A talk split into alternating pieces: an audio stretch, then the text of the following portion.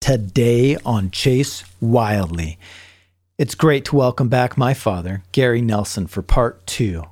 We tiptoe a bit further into things that we've never talked about. Something that, with my father, felt very challenging, I think, for both of us at times. And I hope you find some value or inspiration in this conversation, some reflection of your own relationship with your father or father figures in your life. We talk about how he evaluates people who come into his life, the nature of intuition, and how he defines hurt.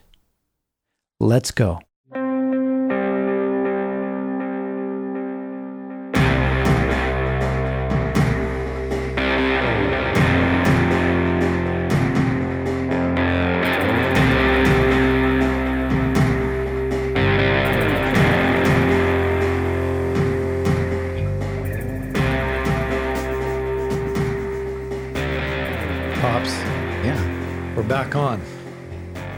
Ready. Okay, let's go then. What are we going to talk about today? We're going to talk about either our relationship or pattern interviewing or both. And if it's outside of those boundaries, it's off the table. Is that tr- true? I don't know. I'm asking. No, we can go anywhere you want to go. This is your podcast. I am the recipient of your questions. That's great. Well, let's start with this idea of pattern interviewing. You utilized this idea, you you pulled it together from different sources when you were working in human resources. And why don't you say a little bit about what it is because I think it speaks to this idea of transition, this question of how we find ourselves in moments of change in our life and how and potentially it could be a tool for how we use those moments to create the change we want in our own lives. So what what is pattern interviewing? A little background pattern interviewing was first developed uh, i right after World War II by the U.S. government and government agencies. And since that time, it's been adopted by the private sector as well. Pattern interviewing, in its simplest form, is looking at an individual's habits, patterns, and characteristics in the past and using those patterns as a predictor of the future. So you basically look at an individual's experiences and uh, values and characteristics and traits. And once that profile is established based upon their background, their life, you use those characteristics and traits as a predictor of what will happen in the future. You mentioned change. Change is very difficult for people to uh, adopt and uh, actually make happen in their lives. There are a few fairly traumatic experiences that really enable or open people up to change. One is death, divorce, and third is termination or abrupt change in your employment situation. Mm-hmm. Those kinds of events open people up to more willingly accept or look at change. Absent those, then it's typical that people's habits and patterns will continue as they have been. So basically, that's what pattern interviewing is about looking at or asking questions that will define those traits and patterns and using those going forward. What is it about those from your perspective that creates change in the individual, that allows change or creates change? Those types of events, those types of traumas. Um, well, I mentioned death or divorce, and for example, a very a loved one, a child, a spouse, a, a close relative or friend, those traumas, those losses create an openness in the minds of people to say, what do I need to change? Because I've just experienced this loss, this change, this impact in my life. And I need to think about what I want to do differently. Why has this occurred? Yeah. So, uh, when you look back at your life, what are those moments for you? And, and and the first time we talked, we went over some of those, but if you did pattern interviewing on yourself, where would you see those those those particular milestones or transition points? I think a couple, going back to the earlier conversation, was the experience I had in college and in the military. Both of those were uh, impactful and uh, traumatic in different ways that allowed me to reflect and persevere and decide this is something I wanted to do. This is something that was important to me, and um, basically changed the way I felt about myself and my capabilities and abilities. Mm-hmm. So that's one of them. Yeah. What are some others? I mean, what are what are the deaths that stand out for you in your life, or what are, I mean, divorce we talked about in your first one. Yes, and that was extremely traumatic. It was the experience that created the uh, divorce, or was the genesis of it, was very traumatic, and it was an experience or an episode where. Uh, uh, my trust relationship or the trust relationship with my wife at the time was devastating to me because it was broken and she had uh, had an affair with a good friend of ours. And uh, that particular experience was so impactful on me that the change that took place is I decided that I couldn't trust her anymore and I wanted to move away from that relationship and look for something more solid and more meaningful. It wasn't necessarily a change in me as much as it was a change in direction. And uh, well, I should take that back. There was a change in me, and that it was my inability to trust easily, to trust holistically, 100% without constantly questioning is this trustworthy? Is this worthwhile? Is this good? Yeah.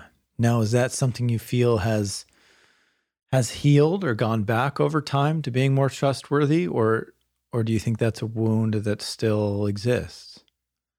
I think over the last 35 years, it's diminished in intensity. Uh, there's no question I still look at things more skeptically or uh, questioningly.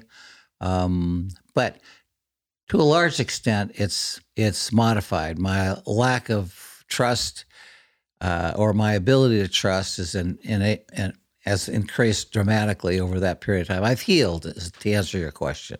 Yeah. Now, how about death? I'm I'm curious about the impact your your own mother's death or your aunt's death had on your life, and if that was a moment in which you recognized change um, in yourself. Not necessarily, and let me explain why. In both those cases, uh, or uh, they were quite elderly, so it would be a natural process for them to die in their 80s. Uh, and so it wasn't ex- unexpected. It wasn't traumatic. It wasn't something that uh, I didn't see coming. And so uh, as a result of that, it was probably less impactful than it could have been otherwise. Um, as an example, if something had happened to one of my four sons or grandchildren, that would be traumatic because it's not normal or it's not a normal part of the evolutionary process where people live till their, you know, 70s or 80s and then pass. Yeah. And so when you look at when you were evaluating people to hire them and you were using this model, was there any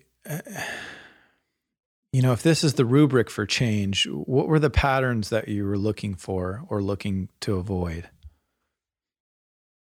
I have a set of criteria or traits or characteristics I think are very important in any relationship, whether it's professional or personal. And so, in the context of interviewing people or getting to know somebody, the characteristics or traits that I'm looking for are honesty, trustworthiness, initiative, stability, reliability. Those are the kinds of values that are important to me. And a person has those characteristics trait, traits to one degree or another. Some have all of them or many of them and can be demonstrated over their past, and others lack that. And um, I'll give you an example. If, if somebody is um, untrustworthy and they've had uh, a history of of cheating or stealing or whatever the characteristic is, that tells you that that individual is probably less trustworthy than anybody else going forward. And so those are what I'm looking for. And the questions I pose or the observations I make during that interaction of the person's past leads me to a conclusion that they do possess them or do not possess those characteristics. Yeah. It's just an interesting concept to me that that we if this is true, and I don't know how true this is, but but that patterns, the patterns in our life are aided. We are aided in changing patterns in our life through trauma, through pain. And um, I think that's a powerful realization at an individual level because you can use those moments of pain or trauma then to make changes that you want in your life. Absolutely. And that's one of the fundamental tenets of the pattern interviewing. Uh, and you can call it pattern interviewing, but really assessment of people's past experiences and traits and uh, the ability to make change or enable them to make change. And, and those opportunities do not happen every single day. But when they do, they are very impactful, very emotional, and can be very damaging. But if looked at more objectively, very easy to say, difficult to do, and say, this is what's happened, this is why I hurt, this is why I am in pain. What can we do, or what can I do that I want to make a change in me and it reflects and impacts others as well? Yeah. Now, what I, guess my retort to pattern interviewing what it would be, you know, what if these people just need another chance or need to be not pigeonholed by your belief of how they're going to be or how they're going to act? Um, every individual deserves to have second opportunities or another chance, using your terms. Um, you just need to weigh and balance the risk that you take when you do that. Um, one can never be 100% sure that their assessment is accurate and will be demonstrated consistently. Um, the analogy or the example I use when I talk about patterns is a horse race where you have a favorite who has all of the traits and characteristics of a horse that will win the race. But many times, the favorite does not win the race. A long shot will come and, and win. Um, so, using that as an example, you can uh, make an assessment that this particular individual will be very successful or unsuccessful, but that is not 100% the case. You have to reach a conclusion and then decide whether you want to make a decision and risk it because the person's history does not say they will be successful, or you say, I want to be more conservative and pick people who have the traits to be successful. But even in that circumstance, and you pick a person who has all the traits in the past, there are situations where that individual will not be successful in the new environment. Yeah. Now, up until this point, up until the point when we started talking about horse racing, it seemed like a very analytical process. And and yet with this idea of exceptions with the metaphor of horse racing, there enters this element of intuition. And as long as I've known you, you've seemed to me more than an analytical person, an intuitive person in the business deals that you take on, in how you recognize an opportunity and decide to go for one versus the other, in the people that you decide to to bring into your closest team to, to have to go to lunch with, to be in your executive team, the people that you started your companies with. It, it it's felt or seen from the outside as this this intuitive process. How would you respond to that? What's your perception been? I think there's validity to that, uh, and let me explain.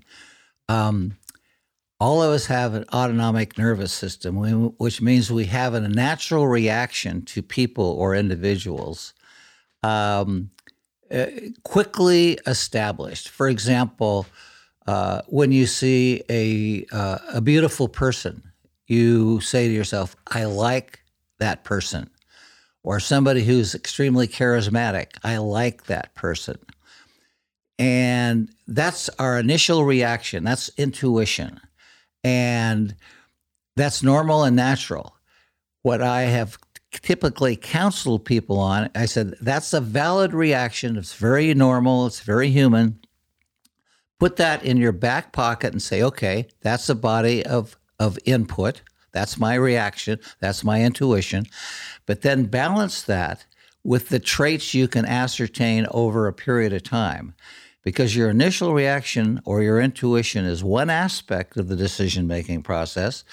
The second aspect that needs to be balanced is what is the track record or success? Because a beautiful person or a charismatic person can be very dishonest, untrustworthy, lack initiative, all the things we've talked about earlier. But because we're drawn to that person, we have a tendency to discount looking at the more tangible facts of the situation or experiences or traits. Yeah. So it's balancing those two. Yeah, when I heard you talk about this first, you had the example of Ted Bundy, yes. I think, who there's a popular Netflix documentary out about him right now, who just by all accounts seemed to be this all American, um, good natured human being um, charismatic, smiling, radiant, all of those things that you said, handsome, and um, and therefore was able to get away with these horrific things for so long and attract so many people into into sort of his web. Yes, so that that example that you uh, brought up is one that I use in communicating to our new employees, which I'm going to be doing tomorrow, by the way, just by chance. And the Ted Bundy example is is perfect because he was somebody that any one of us, male or female, would be attracted to. And uh, the fact that he was a serial killer, uh, there was no way one could tell that or reach that conclusion through intuition. And they would have to understand and know his past in order to say, this may happen again to me. And um, so that's a perfect example of how our body and our psyche reacts to individuals that has nothing to do with the risk or the threat that that person may pose on us, either physically or emotionally. Because many of these people who are very charismatic or attractive can cause real emotional damage to you because of the traits that they've developed or what they really are or who they really are. Yeah. Yeah. I mean, one of the the if we look at the profile of a of a narcissistic person in psychological terms, oftentimes those people are considered quite enchanting and magnetic and they know everything that they have to do to entrance you you know, they're very highly skilled in that. Yes. And that skill set is, is evolves and is developed over a period of time. It's almost like acting. They're able to put together the characteristics or project the characteristics that are like creating a web, as you say. And uh, they're very talented and, and good at it, hone skills over a long period of time that enable to do just what you described. Yeah. Now, uh, my experience has varied a little bit from what you talk about, and what I and um, what I mean by that is that I found intuition very reliable in this sense, but it took me a lot of work to reach a level of intuition that was truly below my mind. And what I mean by that is that I can have an emotional reaction. I can have a physical, physiological reaction if my mind or my ego really likes the idea of someone.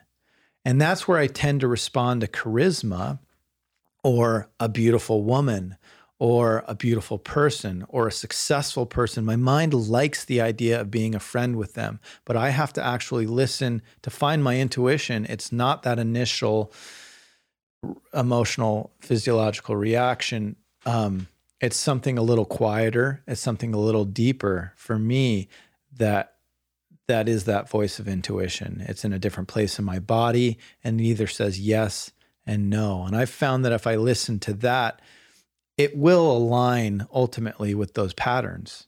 There will be an alignment of the actions of those persons and what my intuition was. I, I find the only time I get into this zone of cognitive dissonance where my intuition's saying one thing and their patterns are showing another thing is when I'm actually listening to my ego and the emotional response that is tied to to those ideas of what I want and what I think I want and what I think I want to be. So it's just an alternative way of of thinking about this and I want to say it because I think it's important that that no one depends on one strategy that they hear here or somewhere else but they but they really tune into themselves and over time figure out what their own strategy is for making those best decisions. And I think the last couple of phrases are worth digging into because intuition is not a state that doesn't change, it evolves. Your intuition and reaction to a beautiful person or a charismatic individual over a period of, of hours, minutes, days can change. Forget the patterns or habits that you may ascertain by digging into it, but your feelings, which are intuitions about a person, can change because you let it rest and you let it digest and it can evolve. So, to your point, uh, it's not just in your head, it's a combination of your emotional reaction in your gut as well as your mental frame. So, it can change but it's still intuition as opposed to fact based. Well, yeah. I mean, I mean, for me, there's a distinction. There's a physiological response, which is different than intuition. So I guess that's the that's the distinction I want to make is that our ego can create a physiological response. Our expectation can create a physiological emotional response, which is still different than our intuition, in my experience and is also different than than analyzing than take than truly observing something and watching the patterns full unfold. Right.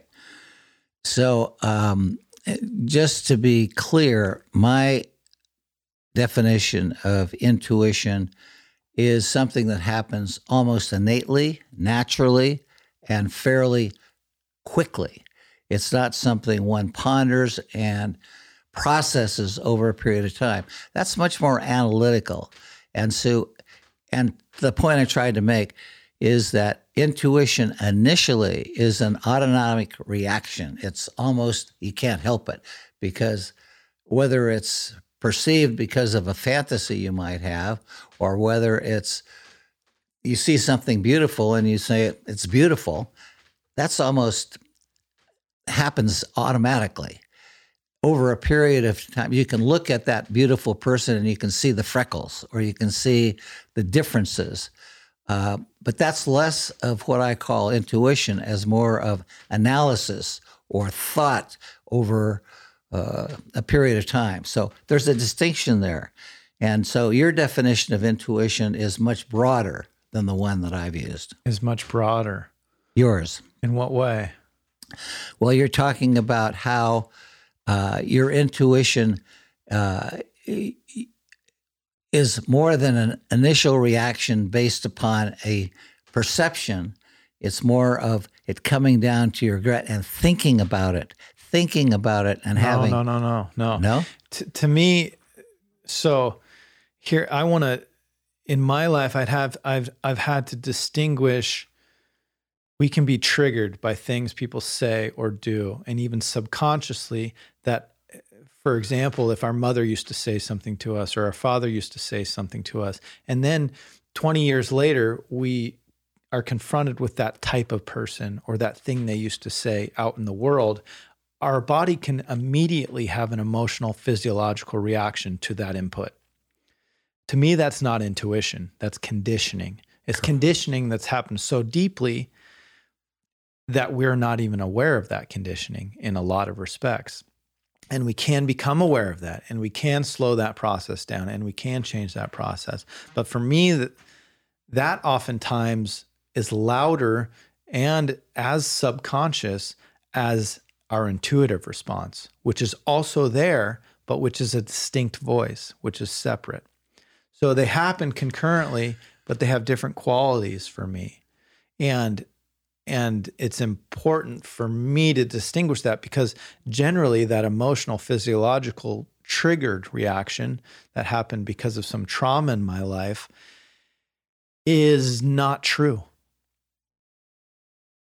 You uh, know, yes. oftentimes it's not true. You know, that person didn't actually mean it that way. Right. You know, even when you and I are interacting sometimes, you know, uh, you say something that reminds me of a situation or where we fall into old patterns, you know, and that's not because that's because you expect me to be the same person I was 20 years ago, and I expect you to be the same person you were 20 years ago, regardless of who we are today. And so we have, if we would change, want to change our relationship, we have to resist those subconsciously ingrained patterns that we have. And I agree with that. Yeah. So let me go back and try and be a little more clear because all of us have experiences that have uh, created these emotional reactions to certain things or situations, like the example you used. Um, there was a lady that worked for me many years ago who um, uh, did some abs- terrible things to our business and to the relationships that we had in the company. And so she wasn't a team player. So when I meet people or see people that have similar characteristics or say the same thing, my reaction based upon that experience gives me a, re- a reaction. It's not necessarily intuition based upon my uh, definition. It's based upon the patterns that have been developed that I see that are similar in this person or a situation that reminds me of something that happened to me. And so I have a reaction to that. It's not necessarily intuition, it's a reaction to something that happened in the past that's very similar that I don't want to deal with positively. Yeah. I just think it's, I think we're on the same page then, but there's that. I don't think a lot of people make that distinction when they think of their own intuition. I, I, didn't for years. People I, say, well, I don't, you know, I don't get a good feeling from that person, but they're not necessarily being honest with themselves about whether that's their stuff or that's the person. Absolutely. Right. Whether that's their own baggage or that's their intuition. That's correct. And I think there is a qualitative difference, but you have to spend a lot of time and life experience feeling that difference. The way I would say it is we all have our biases. We all have uh, those things that we don't feel good about or like. And those are generated by our own experiences and past. And so if we didn't have those, our in- intuition would just take over and be the dominant factor in making decisions. But because of our past experiences and those patterns and those biases have created, I may say, I don't like people who are uh, African American, or I don't like people who are Jewish, or I don't like people who are small. Whatever the characteristic is, that may be because of an experience or experiences I've had over the past that have tainted me or impacted me negatively. Um, and so that's why I think in our society, these perceptions are created because of our own experiences, negative, that are very difficult to shake. And that generalization creates many issues that are hard to address and get underneath. Yeah, but we have to, right? That's the work. Absolutely. Yeah.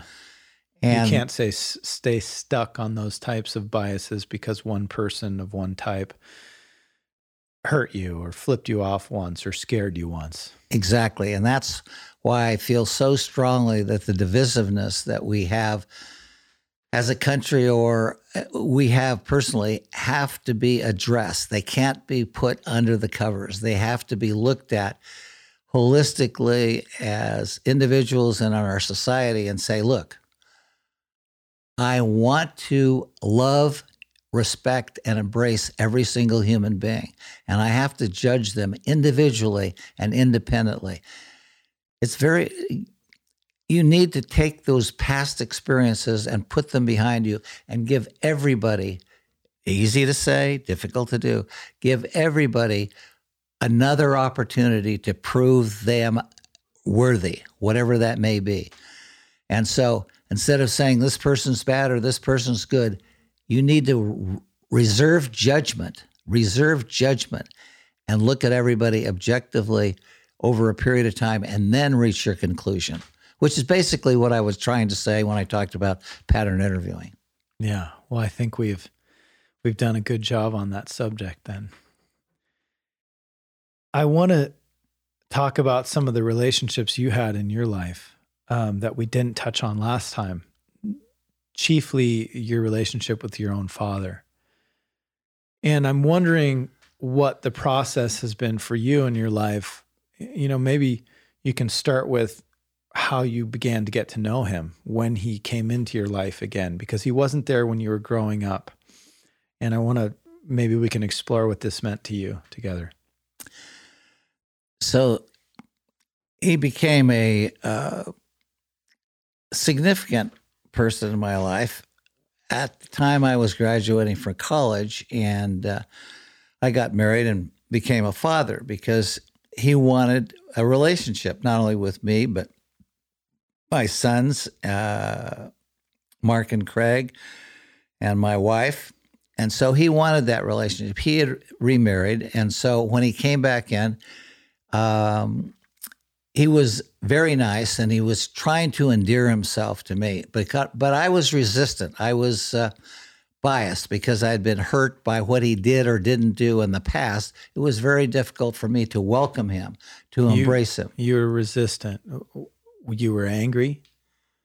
I was angry, and uh,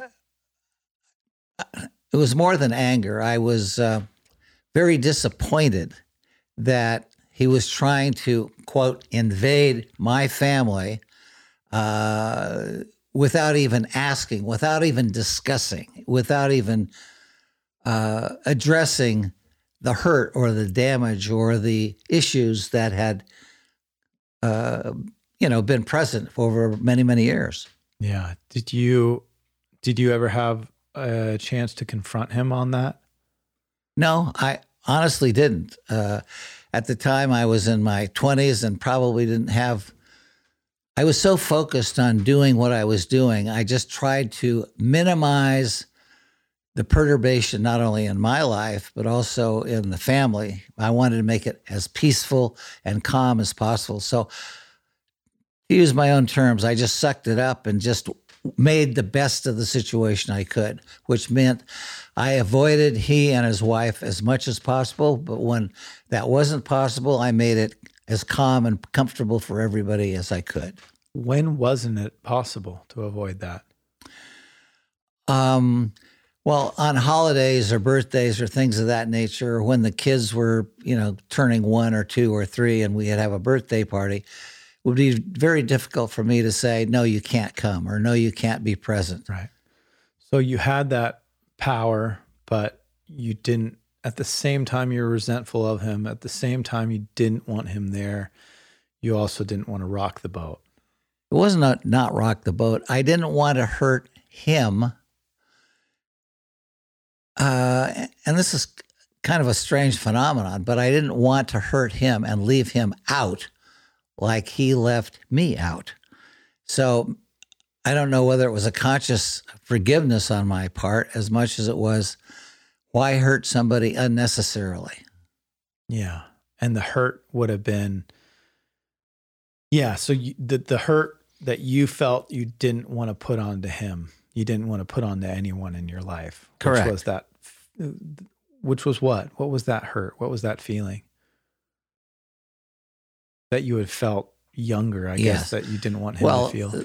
it was abandonment. Yeah. I felt like he didn't care, uh, not only about me, but my mother and the family. He was all about him and himself. And uh, he wasn't there when I felt I needed him, and wanted him. And yet now he was here imposing himself when I didn't necessarily want him. But I could, you know, translate that and say, look, um, you're a better person. You need to just accept this and just be as be as compliant as and as good a person as you can be. And so that's what I tried to do. you have an understanding of why he did the things that he did? Why he would have not been there for you? Um, based upon what I learned from him, um, I think that he was just the kind of person who wanted things his way, his time, and my mother didn't fit into that paradigm. And he met another woman and another woman. He was married three or four times total in his life.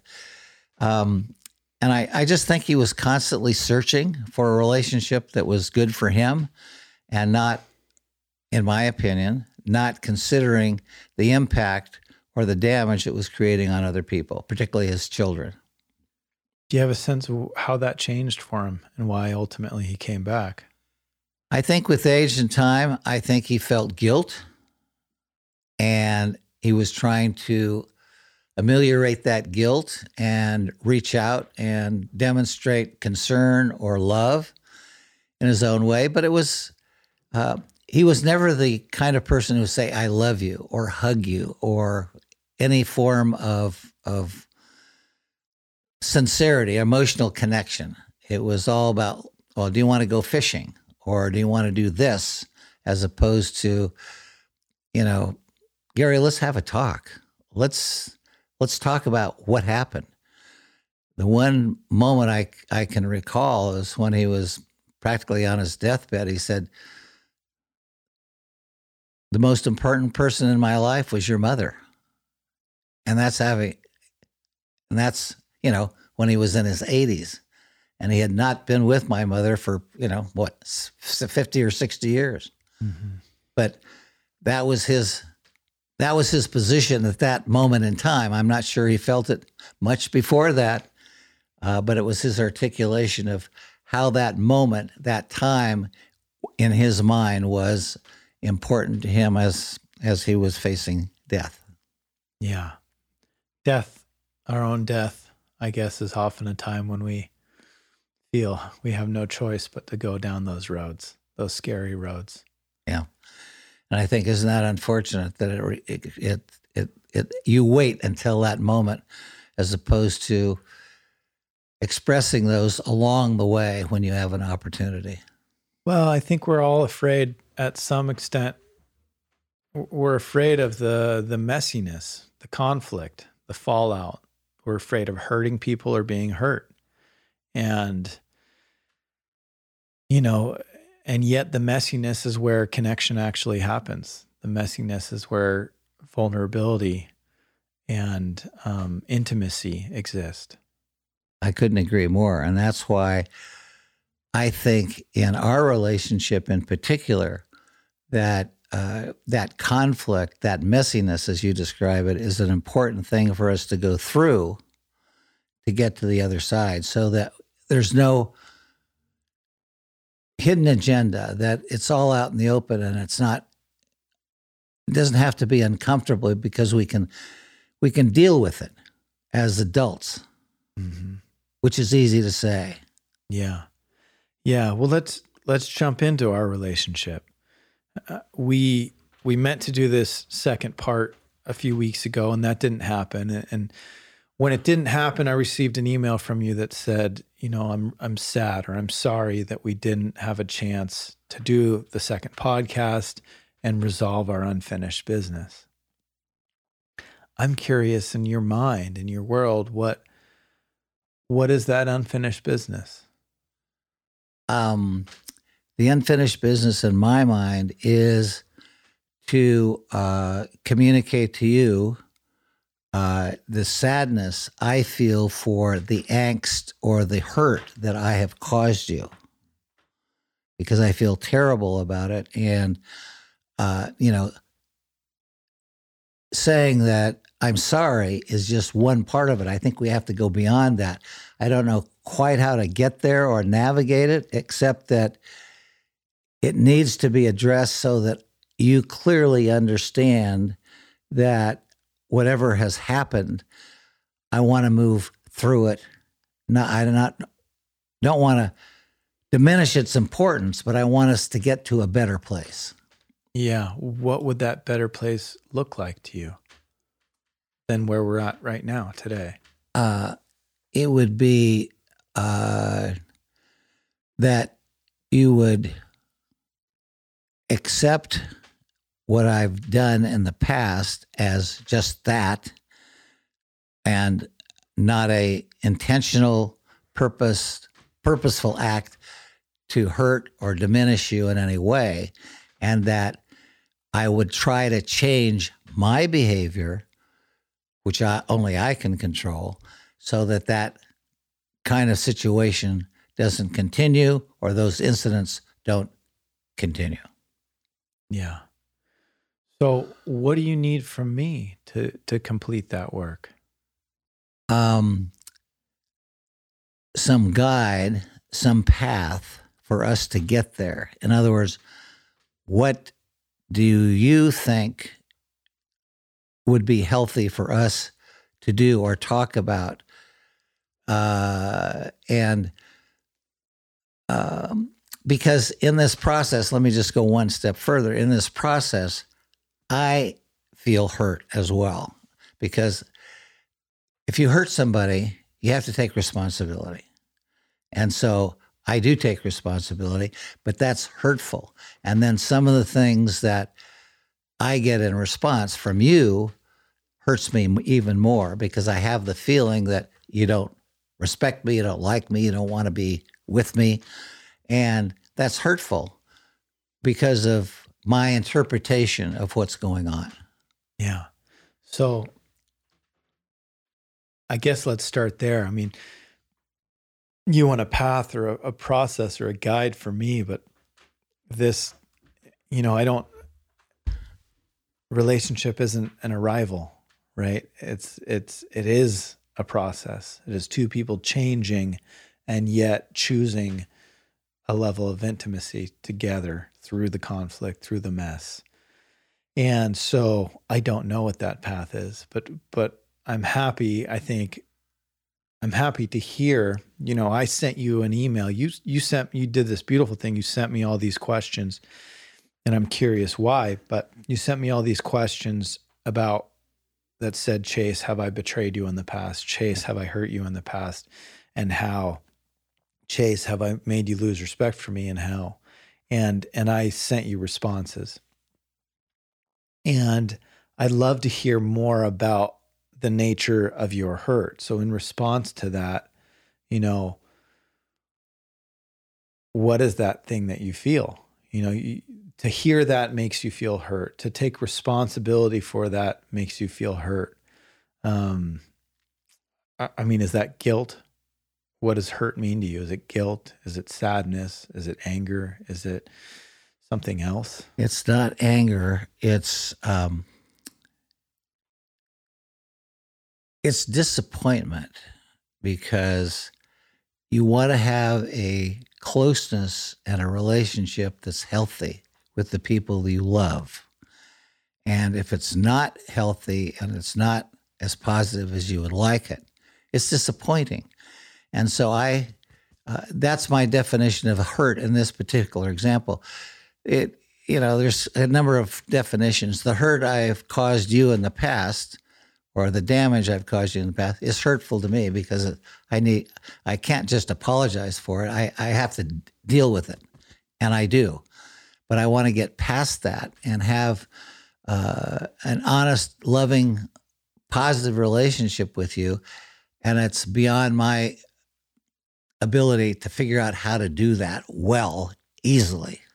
Yeah, I, I think you know what's hard for me to understand here is that for me, I think our relationship is better than it's ever been. And yet for you, you feel like we still need to arrive somewhere. For me, I, I feel very content with the new level of intimacy, with the fact that we're confronting things instead of burying them, like I feel like had been our family's modus operandi before this point in history. And um and and so uh, there's a disconnect there in terms of my reality and your reality of how things are today. Right. Um, so I'm here to to hear more of that. I want to hear more of of what we can do or how right. I could help you with that that hurt right. if I can. Um, well, let me just talk about specific examples where I read between the lines. Mm-hmm. For example, uh, you say, I choose not to be at your mother's birthday or at my birthday. Mm-hmm. And that disappoints me because I don't understand why you wouldn't. Because in my mind, if you said, I want you at your birthday, I would do everything in my power to be there. Right. And so that translation to me is he doesn't want to be here because he doesn't like me, he doesn't respect me, or he doesn't love me. That's yeah. my interpretation. Right. Yeah, I can't help you with that other than to say I respect you and I love you. And I will always love you and I like you. And I still may not be there. Okay. Be- because I'm living my life. And because I just spent a month and a half here at your home with you, and because the rest of the year I need to to put into my things, and and I'm sorry if it doesn't align with your birthday, and it means nothing about how I feel about you. Well, that's great to hear, but you can see how one can interpret that without this conversation. Absolutely. That's the importance of conflict. That's the yes. importance of welcoming the conversation. Right. And, and and I feel at a loss that I can't help you with that because I can't I can't help anyone with how they're they're, they're going to interpret my actions or words, especially when it's in a way that is based on their own insecurities. Correct. You know, uh, other than to be there when they want to have the conversation, other than to be open to it. Is there more that I could do for you than that? Um, um, just when those situations occur, a more honest explanation like the one you just communicated would be welcomed. More than just saying no. Yes. You want me to say what? You want me to you want you're asking for reassurance yeah. of those things of yeah. respect and love. Yeah. I mean I, I I don't want to put words in your mouth, but what would really resonate with me is Dad, you know, I love you, I respect you, I like you it's just not right for me to be there because of whatever because of is. Yeah. That would have been huge. Okay. Well, see again, here we are. I can't read your mind. I have no idea what your needs are. I have no idea what you need to hear to feel good about it. I have no idea that you didn't feel good about it. You know, so so the requirement for me, the ask I would have of you is when you're clear about what you need, from me, or when you're clear about what you're insecure of, tell me so that I can know, so that I can know in the future, so that I can know right. in that instant. Right. Yeah. But there's, uh, and I understand that. Would it, it was my reaction, would my reaction that I've described be surprise to you? Um, it's not a surprise that you're disappointed. Correct. Um, it's a surprise of what you needed. Right. It's Okay. it's news to me that you need what you needed was reassurance. It's a surprise to me that what you needed were these particular words. You know, all of that uh, I couldn't have guessed. I could have spent a lot of time and energy trying to understand why you're disappointed with me. Um or you could tell me. Right.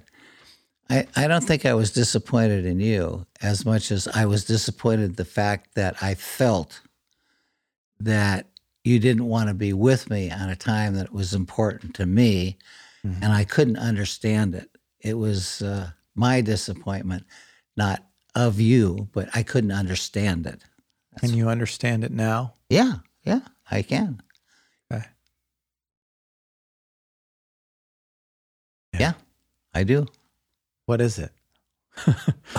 what is it is that you are very respectful and loving and feel good about me and our relationship but it was a time that you wanted to be doing something that was important for you in your life's journey Yeah. is that correct That is. okay And can you respect that? absolutely Good. yeah Because that'll often be my answer.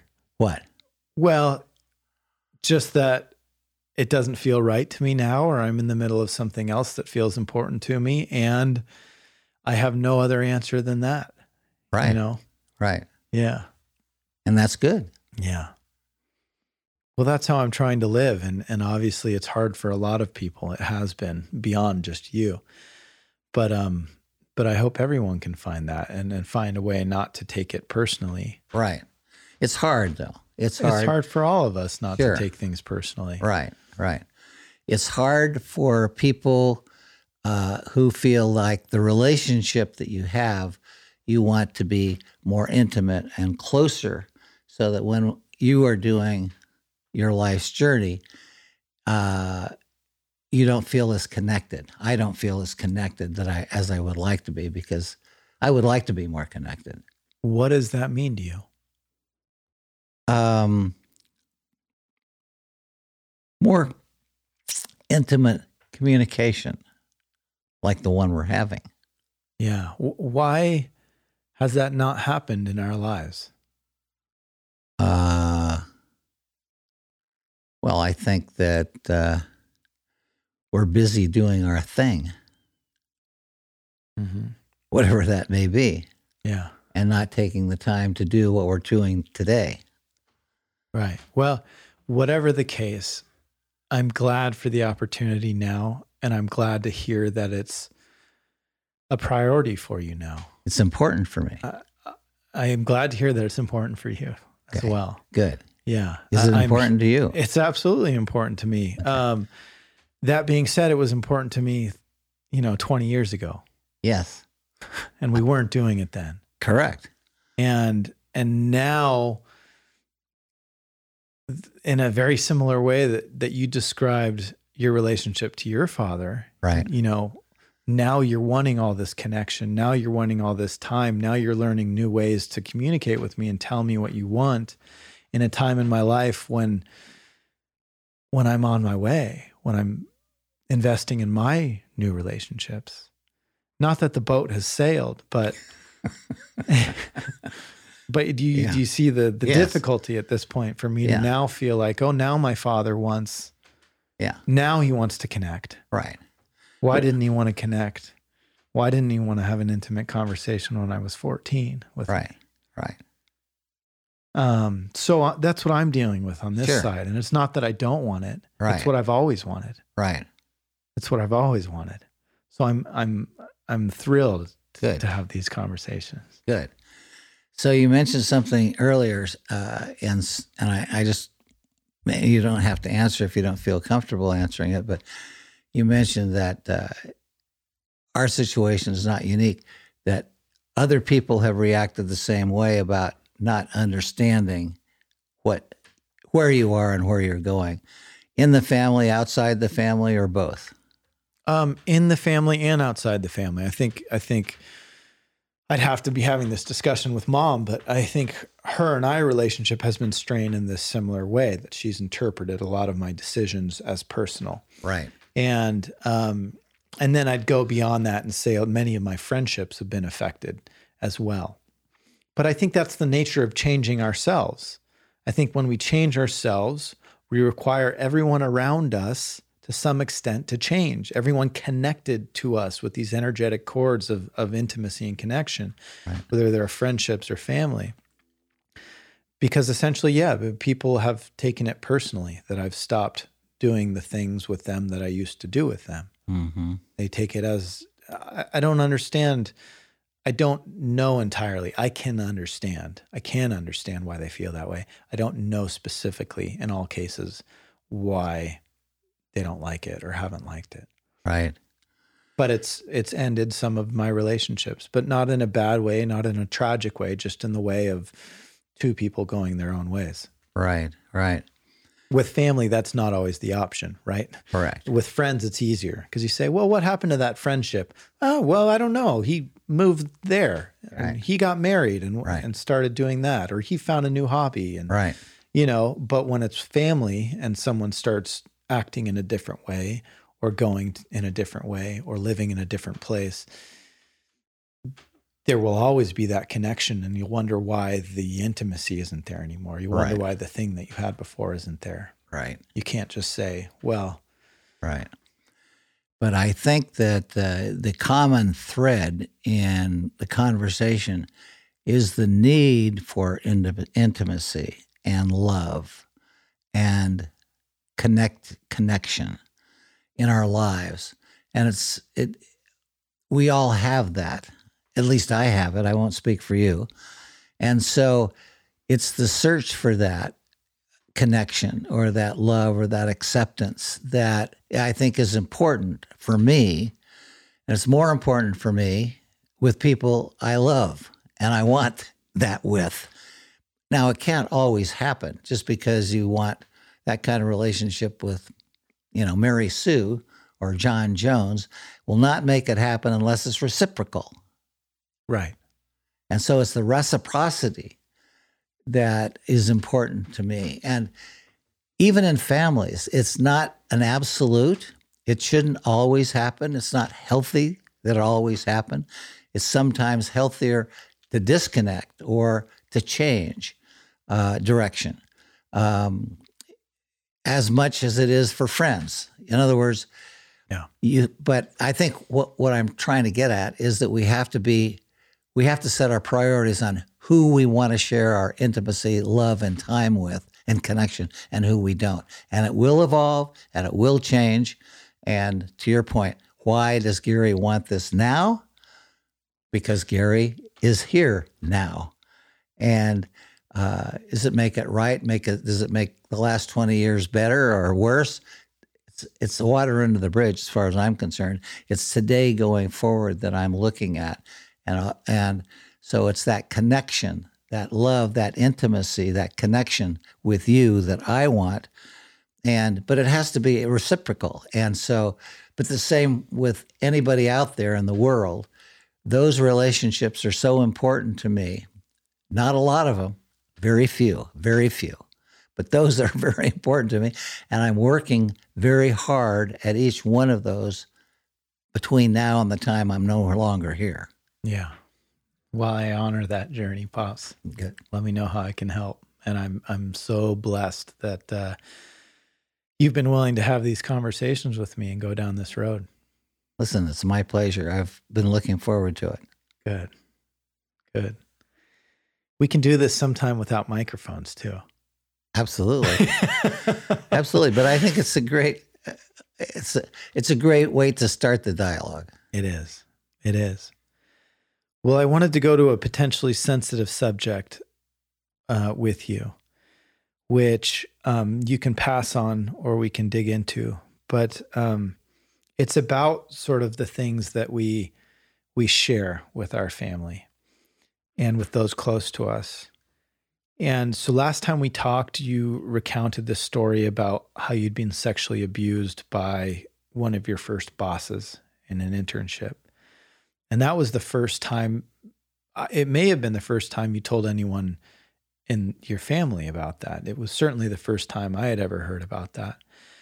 And and I couldn't help but wonder why you know, when we think about, well, I, I couldn't help but wonder why you hadn't said anything. Um, because nobody really opened the door and asked the question, and it wasn't top of mind. It happened so many years ago that it didn't seem important until the question was posed or raised. Yeah. Yeah.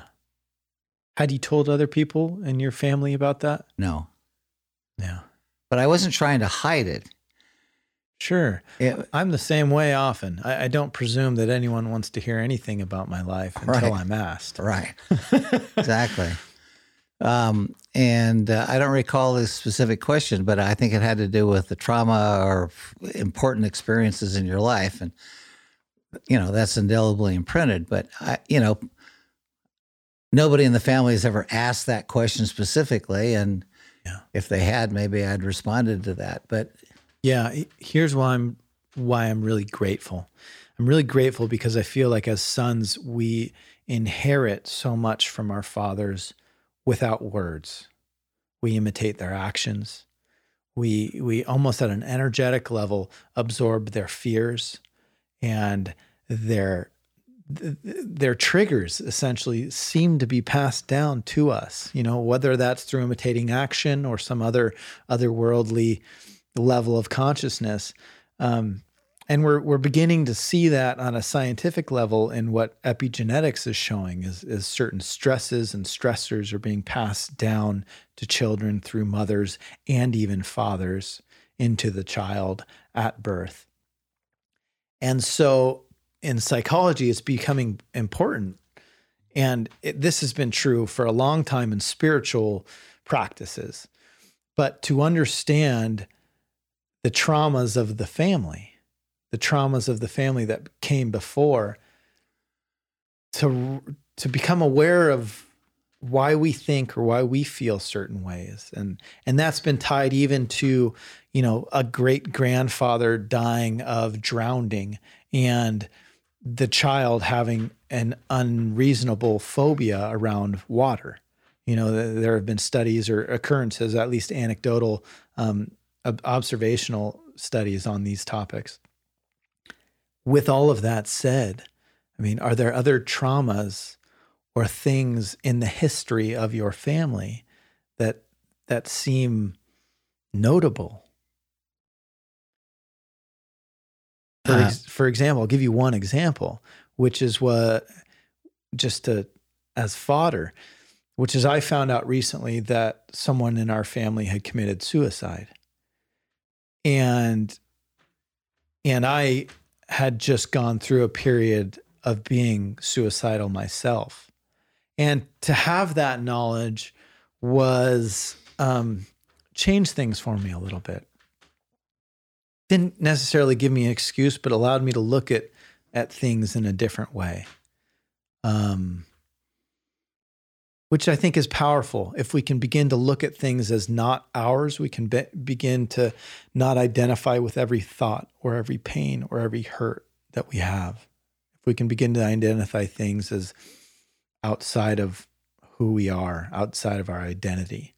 And so, with that as the intent or the purpose, mhm. what is there anything else that you'd you'd share or talk about? It doesn't have to be you; it could be before you or someone else in the family. Well, there were two or three other family related or personal experiences that I had. One was uh, my brother, uh, when he had been rejected by a woman in his life, decided that he was going to kill her and commit suicide.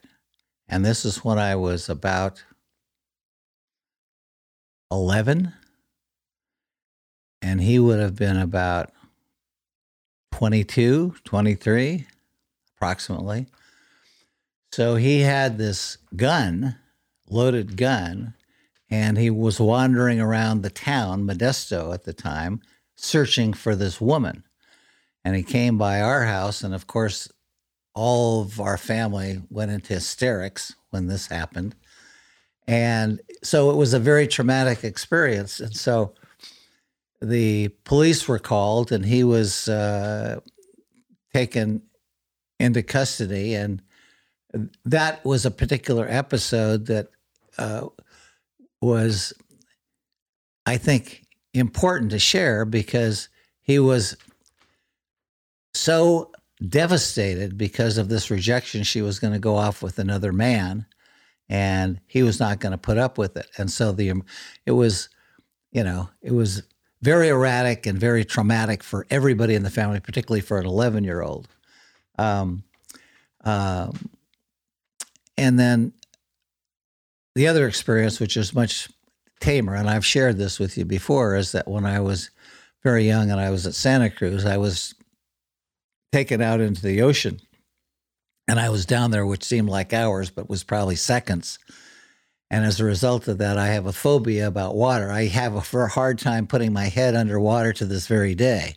Yeah. And so those are two experiences that I think that I have shared or haven't shared that uh, I think can explain kind of occurrences that might be impactful on not only me but other members of the family or be interesting to know.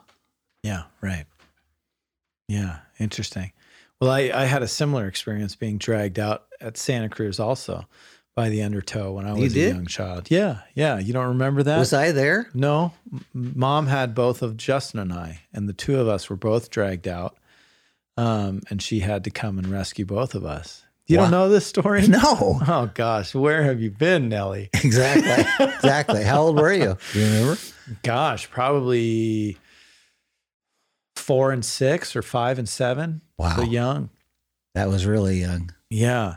Um, fascinating that we both had that experience in a similar place. But at least you can put your head underwater now.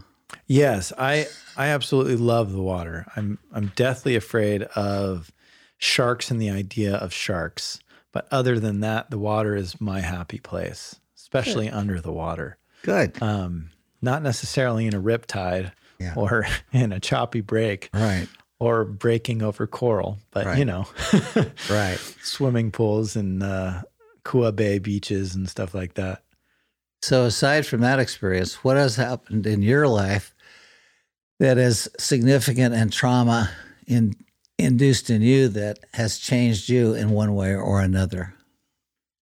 Well, I think, I think my injuries, I'm still changing and recovering from. Um, so having my my kneecaps dislocated and then numerous times and the subsequent surgeries and then getting hit by a car and having to reconstruct my ankle and then um, having my ribs broken and and losing consciousness and so these there's set of physical injuries that happened essentially from the age of 14 to 24 um, almost every two years that gosh it, it's uh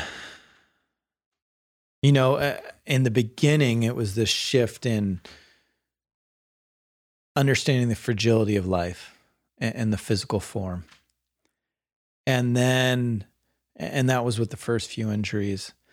And then you know, and I think the thing that I battle even now today is this fear and this certainty that if I do anything physical, I'm going to end up hurt, that I can't trust my body, that I can't trust the world not to pull the rug out from under me. Um, so that's that's the work that's still happening as a result of those things, similar to the the loss of trust that you felt after your divorce. And then and then the other part of that, I mean, I had this profound experience that has completely, I think, set me on the trajectory I've been on up until this point when I had my ribs broken and passed out at that lacrosse game where you were videotaping. I've, I've seen the footage. But um, essentially, in that moment, I had an out of body experience. I was watching the coaches run out to my body. You know, my my essence was outside of my body and I'm watching the coaches run out. I'm looking at my body, and um, and that was the first time in my life I began to consider something larger than us. You know, I grew up in the Bay Area and um, and sort of progressive Marin County is where I went to high school, and I think it was a uh, it was an environment that felt very um, what do I want to say? It, it it really belittled and was contemptuous towards at that period in that moment in time towards religion, and so it was very materialistic and mechanistic in in many senses. You know, you could say there were a spiritual group there, but when it came to the idea of, of religion or God, that seemed like a dangerous place to go. Um, and so, uh, up until that point, I had been very mechanistic myself, thinking that science and rationality and the dogma of science of that time was everything. And so that was a moment in my life in which I just had an entire opening that said, well, my experience of life doesn't no longer fits in this mechanistic model that I've been that I'm being sold in school, that I've been sold in school, that this community is trying to sell me. And so I have to find my own understanding of the world. And, and that has really guided a lot of my journey. And then since that point, my, my other growings have been have been really around uh, a heartbreak, you know, unrequited love um, has has led me into or been a part of my journey into really deep depressions, into a lot of darkness, and and coming out of those periods has been significant moments of change in my life, leading to to me hiking the PCT and moving to Idaho and leaving software in the Bay Area behind, and then um, and then the most recent one leading to you know really me questioning who i am and what i want from my life and what i want in relationships and leading to a project like this and some of my more meaningful writing projects and and so you know each of these things has come into my life and and given me something in different ways and to your example, cha- allowed me to change, to see the change or feel the opportunity to change, or in most cases, feel the desperation that has required me to change. Right. So, what in today, in this moment, is your vision for you and relationships? Just specifically relationships. Mm-hmm not what you want to do professionally, not what you want to do spiritually, but what you want for you in relationships. Yeah, I don't I don't have a vision of relationships. You know, I've found vision to be wholly unreliable in my life, a sort of setup for expectation and disappointment. Whereas I can tell you the qualities that I want. I can tell you the level of int- oh, we can talk about the level of intimacy that I want, the types of conversations I want to have, the type of person that I want to partner with in a romantic relationship, you know, would be one who values this kind of conversation, who is looking at their past relationships, is learning from each of them, who is owning their own emotional response, you know, and um, not projecting that onto me and vice versa. Um, so there are all these qualities that I've learned that are healthy for me, but I'm I'm not going to think about what kind of, you know, is that a monogamous white picket fence relationship or is it something else? Is it something more fluid? I'm really just trying to focus on those values that seem to align with me in in relationship and in my own life. Right and I mean, I, I don't think I can think about relationship, the vision of relationship, without considering the vision of geography, without considering the vision of career, because all those things will weave together into some story that I can't even imagine at this point, which will probably be grander than any vision I could have anyway. So, day by day, moment by moment, week by week, it'll build into a beautiful life.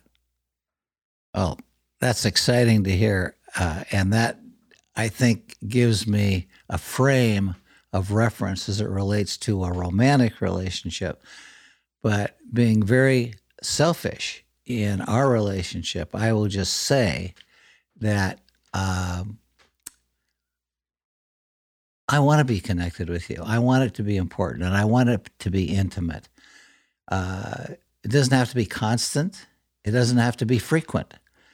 But when it's there, I want it to be intensely, intensely felt as it's an important relationship for me. I hope it is for you. It is, and always has been, and always will be.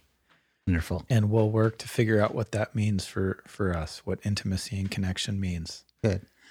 So if we can work on that, and whatever you decide that you're going to do romantically, I will just say because you're an important part of my life, I wish it to be what you want, when you want it, with whom you want it. And let's leave it at that. Thanks, Pops. Great talking with you. Great talking with you. Let's do it again soon. Okay. I love you. Love you too. Okay. This has been great. Wow. That guy's a courageous dude. I appreciate him going toe to toe with me over many topics that I know for him were difficult to discuss. There were times there when we weren't on the same page. I wasn't hearing his questions, I wasn't hearing his statements right, and I felt like he was doing the same thing. And it feels like with our family, sometimes there's this dance that we do where we get in these patterns of, of thinking we know what they're saying, and, and so we're not actually listening. And I hope you saw some of that and, and can reflect on that as I'm going to as well. But overall, I was super happy to connect with the old man. And hopefully, it was an inspiration for you as well in your own life. Our challenge to you is to write down some reflections on how your own father defines hurt and where that definition comes from. If you're still lucky enough to have your father around, go ask him for clarification on what that means to him and why it means that to him. What experiences in his life define hurt. All right. Thanks as always to Ali Chino for the music. AliChino.it is where you can find him.